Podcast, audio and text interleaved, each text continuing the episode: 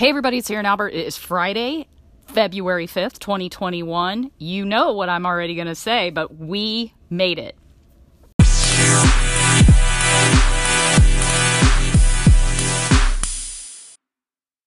So I know I can be full disclosure with you all here. This week was not my best week, admittedly.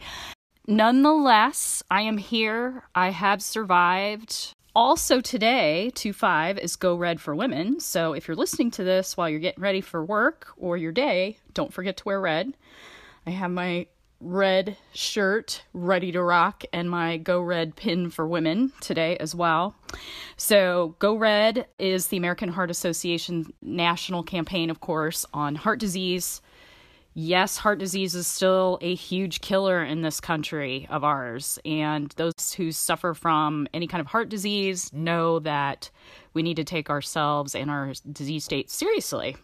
So it's really important to support Go Red for women and men for that matter. I'm agnostic when it comes to my red and heart health. So be sure to support the movement today and wear your red.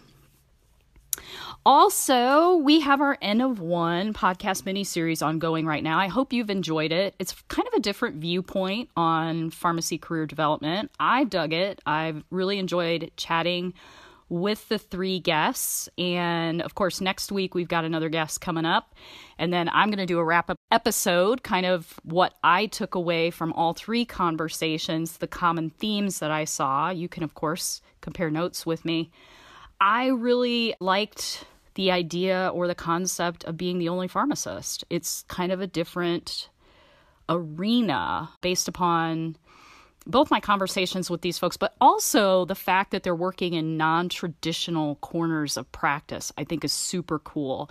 And that's probably, as a career coach, one of the most common questions I get. Dr. Albert, I've done community and or hospital. What else is there? And I really like and I'm digging that these folks are doing that what else or what else is out there.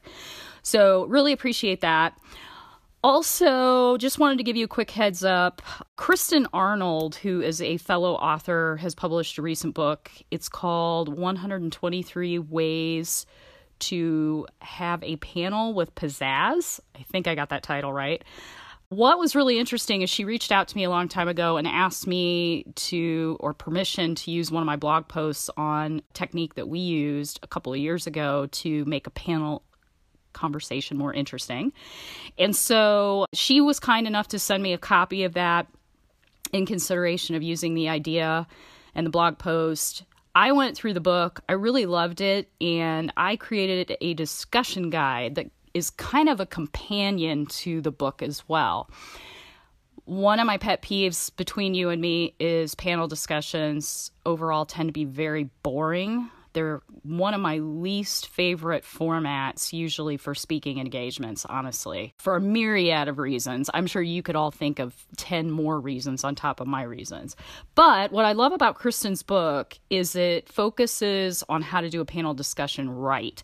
And it's very heavy on moderation and pre planning. Two things that I don't think always happen or could happen to the best of the panel moderator and panelists' abilities. So, if you are in education and or do planning for panels right now with covid still being what it is of course we're doing a lot of online panel discussions you might want to check that book out the discussion guide is free it's out on the internet i'll be sure to post a link to it but I think it's really a good way to level up on panel discussion, something that I think Kristin makes a little more tolerable in a good way. Also, we've got nominations open for Pharmatology 2021 right now. Recall last year I looked at continuing education programs across healthcare, kind of generically, you know, your one or two hour CE programs all the way through to some uh, certifications, certificates, board certs. This year, I'm very focused particularly on certificate programs. Why? Well, number one, board certifications are kind of covered. I think we've talked about those as a profession in pharmacy ad nauseum. What I'm really interested in are career pivots for people.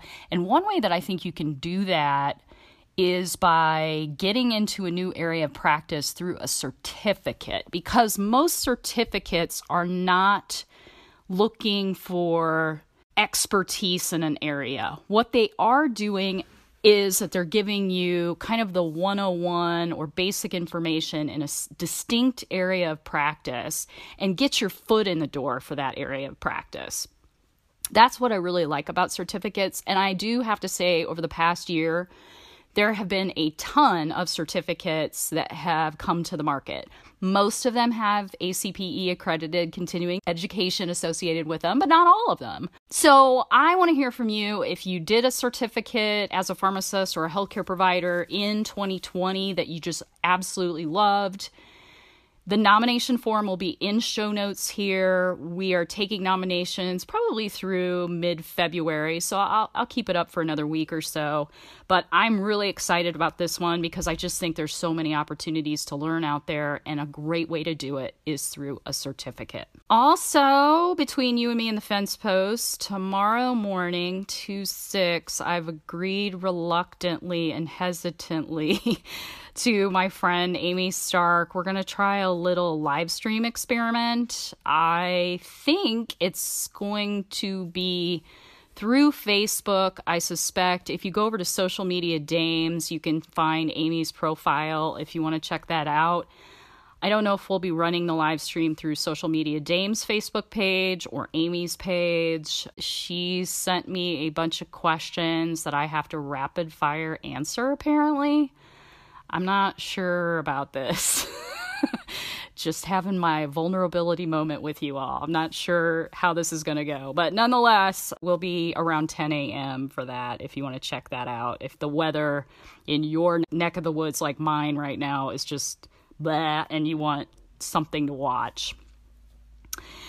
And last but not least, you know, that other holiday's coming up, the one that involves not chocolates, not flowers. I'm not going to talk about that one. No, what I'm talking about is parks and recreation and brunch. I'm talking about Galentine's Day. Yes, it's on the 13th of February. So, very excited about that this year. I'm a big Parks and Rec fan, and I am really a Galentine's Day fan. So, if any of you are doing anything cool for Galentine's Day, I would love to hear from you, like how you you know, get together, especially virtually right now, and celebrate ladies celebrating ladies. If you're not familiar with what Galentine's Day is, I would highly recommend that you Google Galentine's Day. and of course, Parks and Rec will show up. And it's actually, I think, the 10th or 11th year now since the air date of Galentine's Day. And what I really love about I, wouldn't call it a holiday, okay, but what I love about the idea of Galentine's Day is that it celebrates friendship. And I don't think we have a lot of holidays or ways that we celebrate each other as friends in this country. We focus a lot on significant other, you know, on that day after Valentine's Day. But I think it's really important to celebrate our friends, particularly right now, particularly due to the fact that we're all locked in. We can't see one another unless it's virtual. So I'm excited about the holiday. Going to do something a little special for my lady friends this year, but I just wanted to put that on your radar screen because I know a lot of the gals listen to this particular podcast. So celebrate your lady friends, even if it's just an email to them on uh, Valentine's Day, letting them know that, hey, you know, you appreciate them being in your life, etc. So that's all I got. That's all I got for this weekend.